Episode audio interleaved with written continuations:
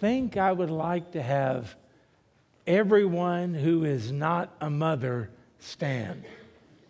And all of you who are, just remain seated.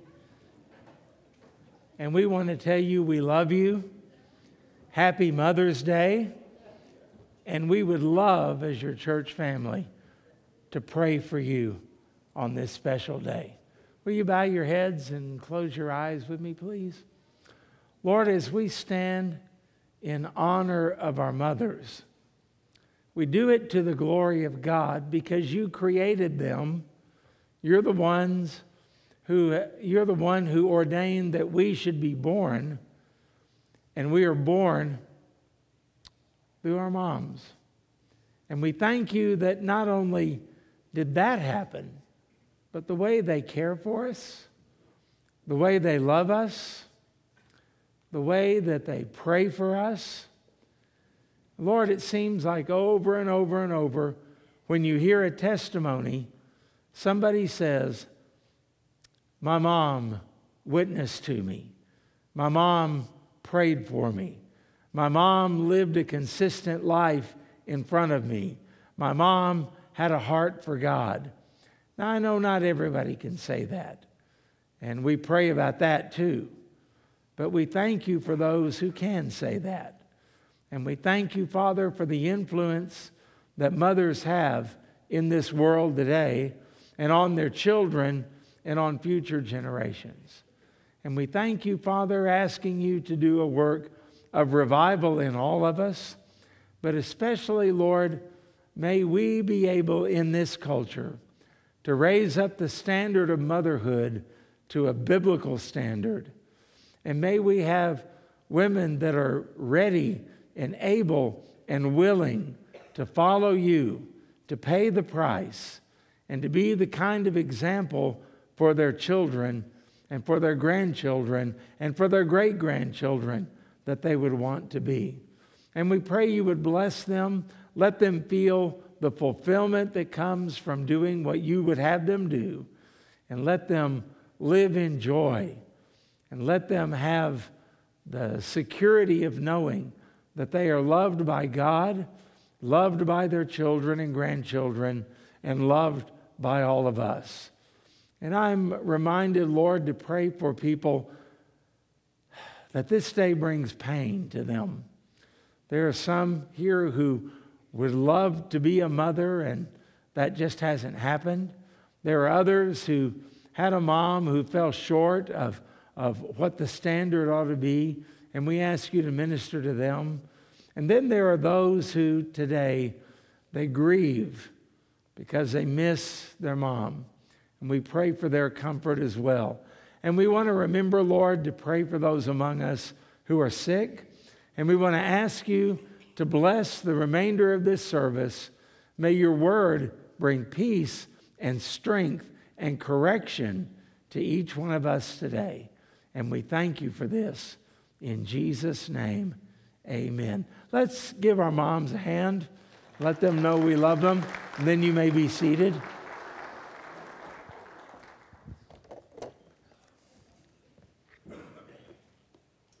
I appreciate all of you praying for me and uh, very thankful for that.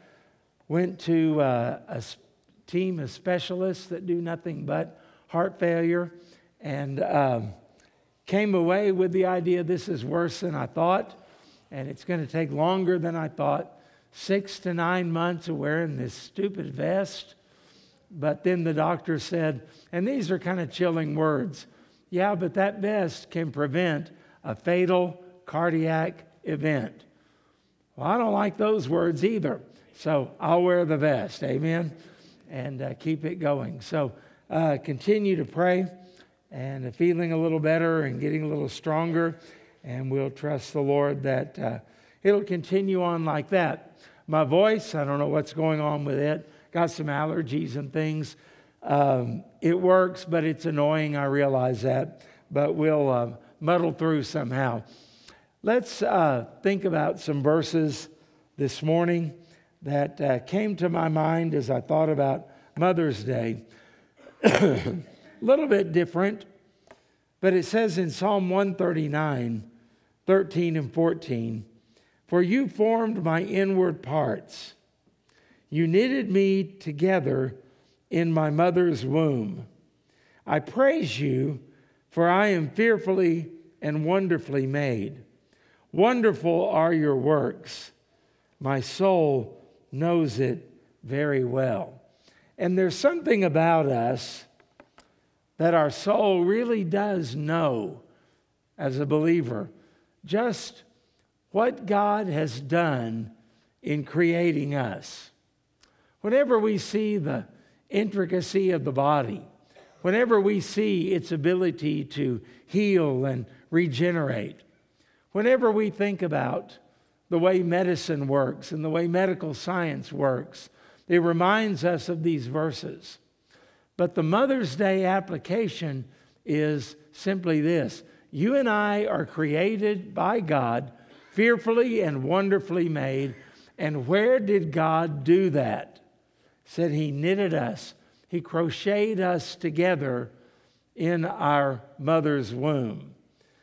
Every one of us has something in common today, and that is we have a mom.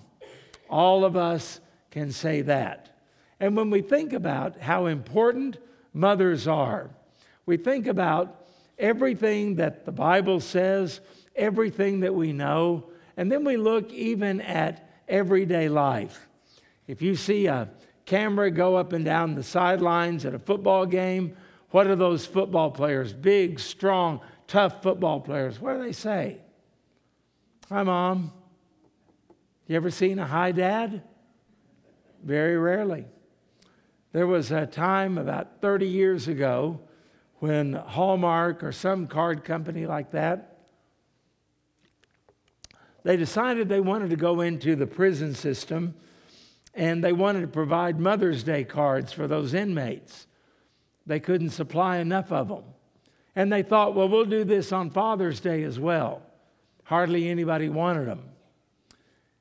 When you think about mom, and when you think about somebody that will stay with you, someone who believes in you, someone who has your back, someone who will pray for you, someone who will nurture you. You think, of course, about mom much more than you do about dad. And for those prisoners, most of them said, I either don't know my dad or I don't care to have anything to do with my dad. But all of them seemed to love mom. And this morning, as I thought about how our society now is working hard to tear down gender, for one thing, to tear down the distinction between the genders and to take away from us. Fatherhood has been under attack for a long time, hasn't it? We used to think that probably nobody would do that to moms, but we're watching today, even as motherhood is being attacked. Oh, you're just a mother? What do you really do that's important besides have babies? And I just want to say, ladies, you're the only one that can.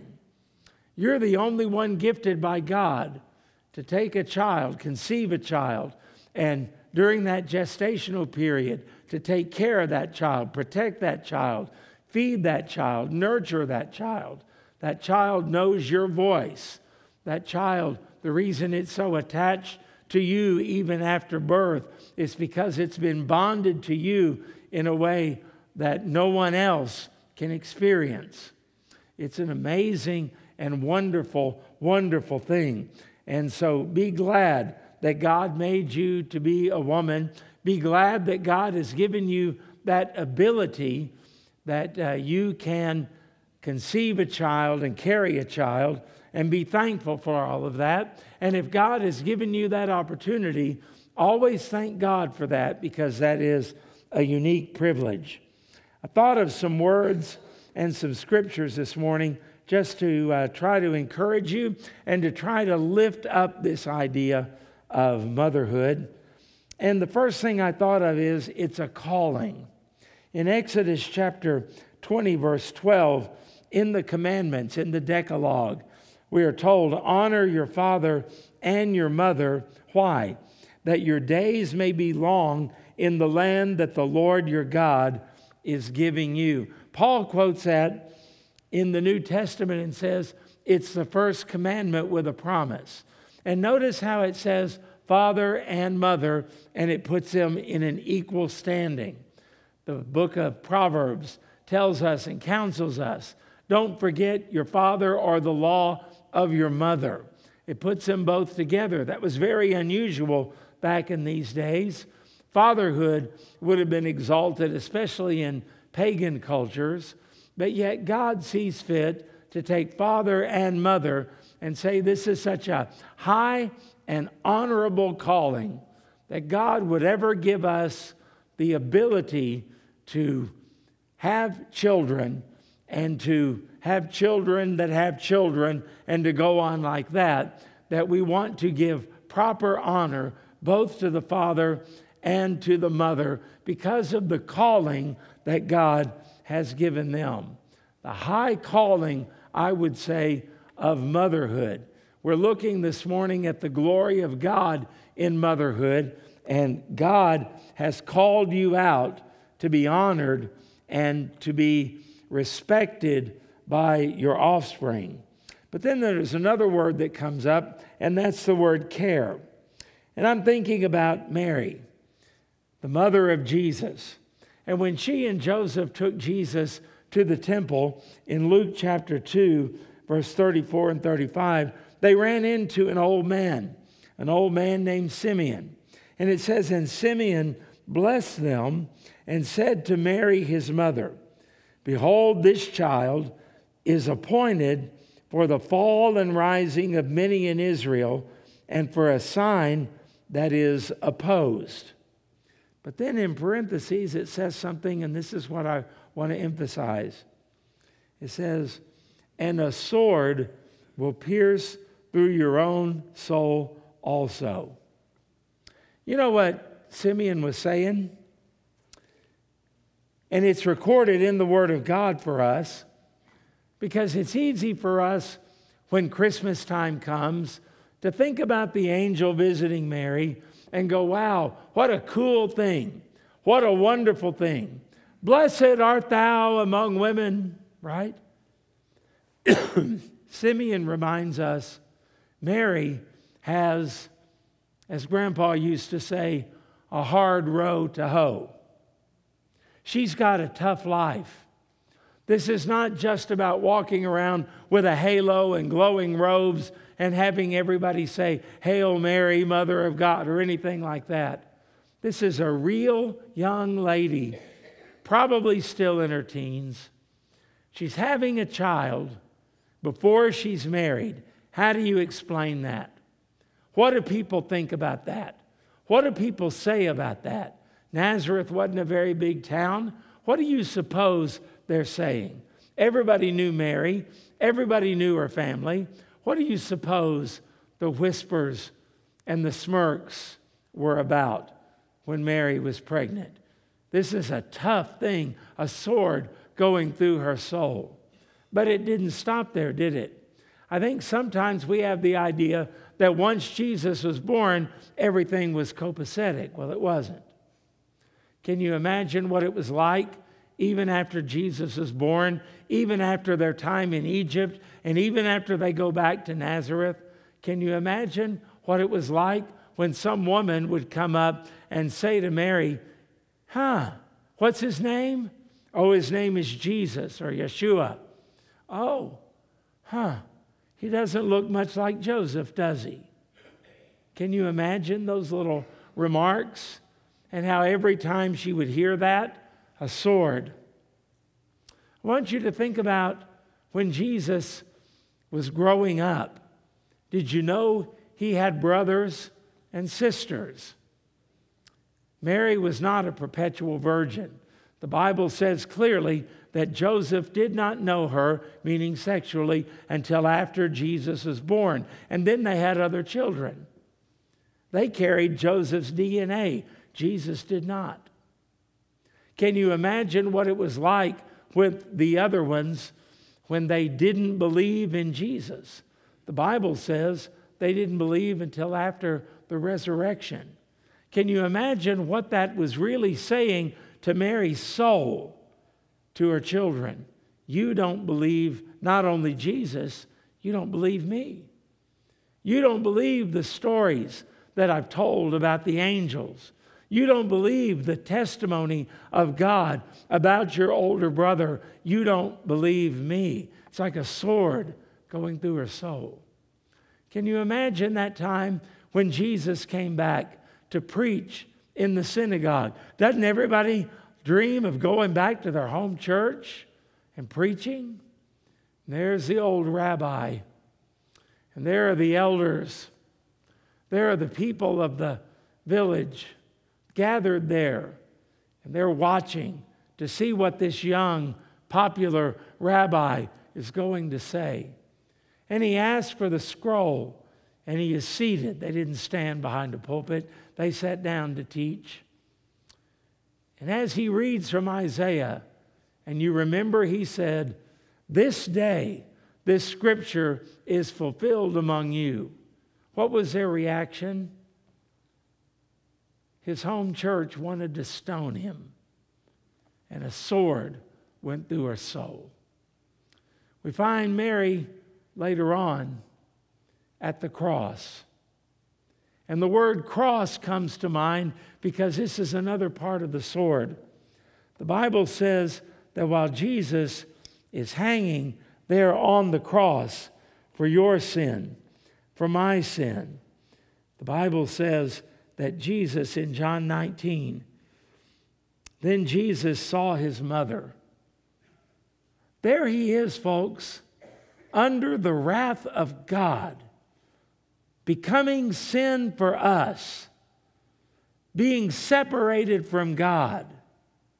And yet he takes time out of that and he saw his mother. Does that not kind of melt your heart just a little bit? Does that not warm your heart just a little bit? Does that not tell you the affection that Jesus Christ had for his own mother? It said he saw his mother and the disciple whom he loved. That would be John, the writer. Standing nearby, he said to his mother, Woman, behold your son. And then he said to the disciple, Behold your mother. And from that hour, the disciple took her to his own home. There, in the midst of his agony, there, in the midst of suffering unspeakable pain. There, as he is doing what the writer of Hebrews says, tasting the death for us. What does he do? He sees his mother. And with the responsibility he feels as the oldest male child, the one dedicated unto the Lord, the one that opened the womb, he carries out his responsibility not only for you and not only for me and not only for the glory of God in redemption and atonement, but he takes the time to fulfill his responsibility to make sure his mother is taken care of in her old age. All that makes me do is say, Hallelujah, what a Savior. It's amazing. The honor that he gave his mom even when he is dying on the cross. I notice as I think about Mary and I think about Eve, I think about the word contrast. Someone said, because Eve did not submit to God in the garden, all the world fell into chaos. However, Mary did submit to God, and now we are saved through the seed that was planted in her. You see, back in the days when Eve and Adam sinned and the curse was put upon them, it was promised. Promised that the seed of woman would come and crush the serpent's head. Well, the seed of woman was not directly from Eve. The seed of woman came many, many, many, many generations later through Mary. And that that was planted in her was from the Holy Spirit, remember? And it's because of that that Jesus was fully God and fully man and capable of dying on the cross. Because had he not become a human, he couldn't have died because you can't crucify or kill God. Had he been merely a man like anyone else, it wouldn't have mattered. There were two others that were crucified on that same day. Being crucified on that day, being crucified on a cross, meant absolutely nothing if the sacrifice was not holy. And so, as the God man, Jesus died. And in his infiniteness as God, is that a word? In that, he bore all of our sin and the punishment that we would pay for in an eternity in hell. He could do it, the infinite Son of God, in three hours. But he also was hanging there in agony and in pain with the blood pouring down off of his body, with the blood being spilled for us because he had to die. And without the shedding of blood, there's no remission of sins. And as I think about poor Mary, I think about her being at the cross. And unlike the paintings, there was no mere little trickle of blood. Jesus was marred beyond recognition, swollen, bleeding, bruised, battered. And there was no loincloth in those days, crucified completely naked. Can you imagine when he saw his mother? The shame, the humiliation. Can you imagine her looking at her son? This is the one the angel prophesied. This is the one I felt kick and move inside of my womb. This is the one that when I saw Elizabeth, my cousin, the babe in her womb leapt because he was in the presence of God. This is the baby for whom the angels proclaimed glory to God in the highest, on earth, peace, goodwill to men. This is he. And look at him, and look at him, and look at him. No wonder Jesus said, basically, take her away and take care of her. She's seen enough, she's been through enough. And that act of submission from Mary is what brought us redemption. Whereas Eve said, I'll believe the serpent and I'll do what's best for me. Mary said, Let the sword go through my soul. And to the angel, she said, Let it be unto me according to your word. What a contrast. And moms, I just want to say God's not through working through mothers who will be submissive to Him. The mothers who don't go their own way. The mothers who don't think about everything and how it affects them. But the mothers that give their lives for their children and nurture their children and pass on, pass on people who love God, know right from wrong, know how to function in society. All of those things are the gift that God has given you. And I want to emphasize the word common.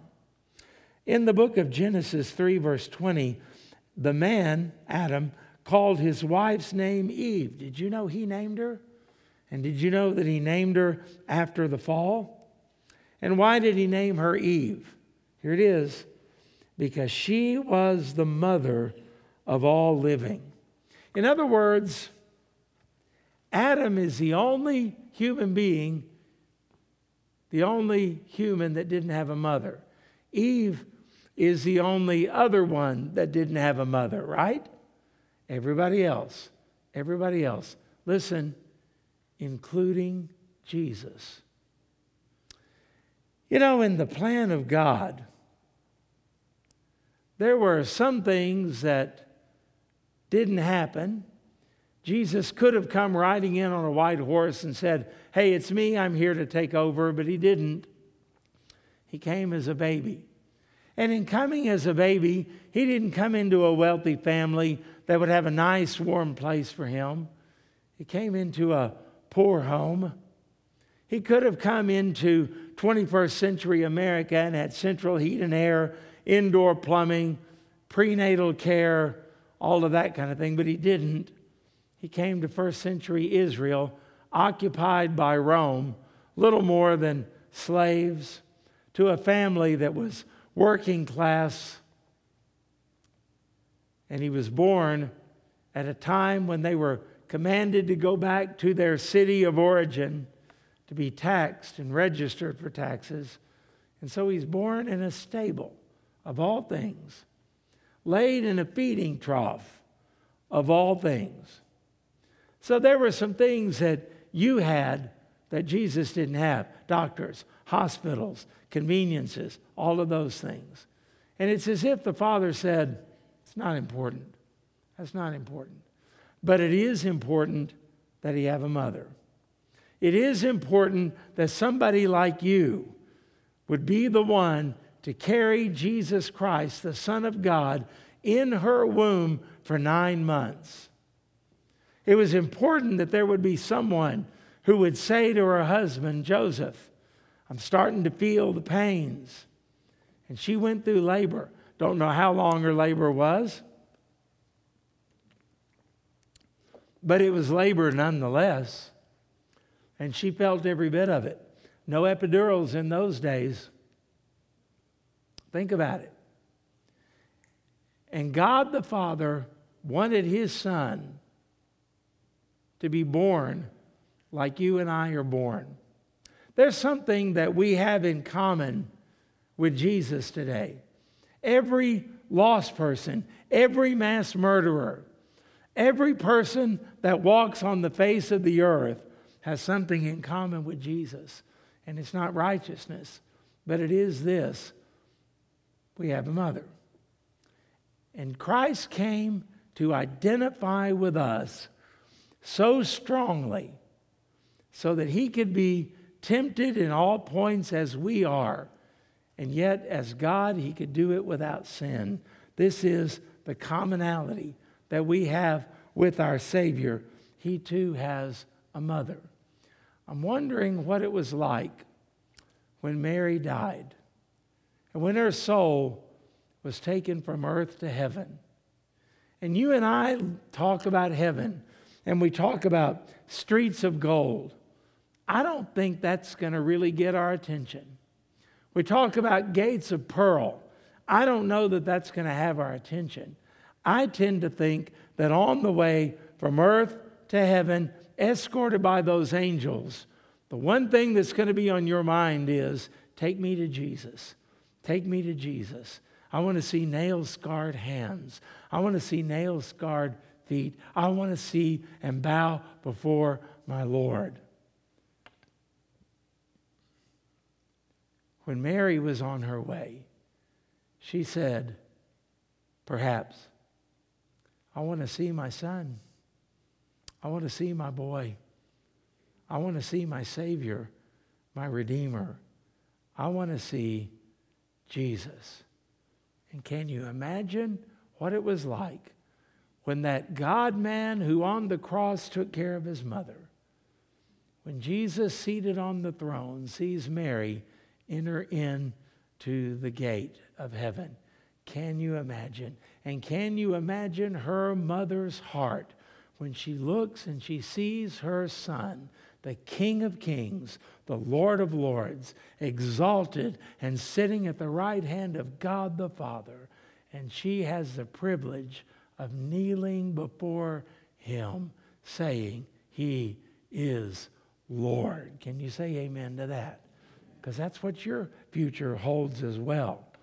And this morning in heaven, praying for us, advocating for us, is a human, not just a spirit, not just an angel, but a human being, fully God, fully man, the Lord Jesus Christ, advocating for us because we have this in common with Him. I want you also to think about the curse We've already sort of mentioned this, but let's emphasize it now. Genesis 3:16. To the woman he said, I will surely multiply your pain in childbearing, and in pain you shall bring forth children. Someone said one time to me, Well, you know, if men had the babies, every family would only have one child. You know what I said? Wrong answer. This family would have zero. Why? Because if men had the babies and they talk about it like women talk about it, women sit at the dinner table and talk about their labor. Hey, I've experienced childbirth three times. I didn't want to go in there either e- e- any of the times. Sammy pretty well threatened me if I don't. So I went in there, yes, ma'am. And there were just certain things the doctor would say, Do you want to see this? No, sir. Not on your life. It's gross. It's disgusting. I don't want to see it. I remember when they handed me Taylor, he didn't look like they look on TV. I don't know what that was on him, but I didn't want it touching me, right? It's bad news. But I also remember my wife during that time was hurting and in agony, and I couldn't do anything for it. It was not a pretty sight. And I'm thinking that if men had the babies, and I heard other men talk about that, I would go, hmm, we'll adopt or we'll get a dog or a monkey, something like that. Whatever we need to do, not going to do it. But my wife's been through it three times. Is she crazy? Some of you have been through it more than that. What is wrong with you? I've heard people say, well, once you hold that baby in your arms, you forget about all the pain. I don't buy that for a minute, ladies. But I will give you this there's something about holding that baby, feeding that baby, taking care of that baby that makes you willing to do it again. I don't get it. Men, amen? Doesn't make any sense to us, does it? And yet they'll do that. You know what they're saying to us every time a mother has a child? I am willing to bear the consequences of the curse so that there can be new life. What's the glory of God in motherhood? because Christ bore the consequences of the curse in order that he could bring us new life. So every time a baby is born, there's a sense to where the gospel is being proclaimed. The wages of sin being faced and dealt with so that new life could come.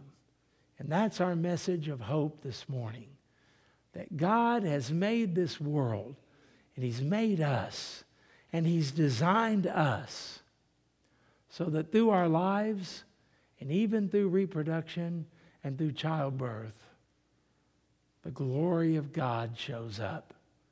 Because the gospel is God loved us so much that He sent His Son to become a man and live a perfect life, to be butchered on a cross in shame and humiliation, so that he could crush the serpent's head, so that you and I could receive new life and we could be born again by grace alone, through faith alone, in Christ alone, according to the Word of God alone. And I invite you this morning to trust Him as your Savior and Lord, to ask Him to forgive your sin, and to surrender to Him as your Lord and as your Master. And I invite you today, every Christian, to think about what it means to live on earth and to think about the God who made you fearfully and wonderfully. And to think about that place in your mother's womb where he knit you together. And to think about the pain and the agony that your mother went through to bring you. I mean, she reminds you of it, doesn't she? After all, I labored for you for 30 hours, right? That kind of stuff. You remember that because it's true and it's significant and it's part of the curse that she faced to bring you life, just like Christ on the cross faced the curse in order to bring you new life. And all God's people said, What? Amen. Amen. That's what we have through him. May we pray? Father, as we think about all of this, we think about how glorious you've made this world. No wonder you said it's good and ended up with, after humanity was created, saying it's very good. And the way you created Adam and the way you created Eve, I thank you for that. And I thank you for the testimony there is, even in our moms, of the glory and grace and the power of God. And we see Jesus in that, even if they didn't want us to. We still see it because you have revealed him. Thank you for that. And thank you for the truth of your gospel and what it does for us. In Jesus' name we pray. Amen. Thank you so much for your time. Thank you for joining us by live stream, and may the Lord bless you.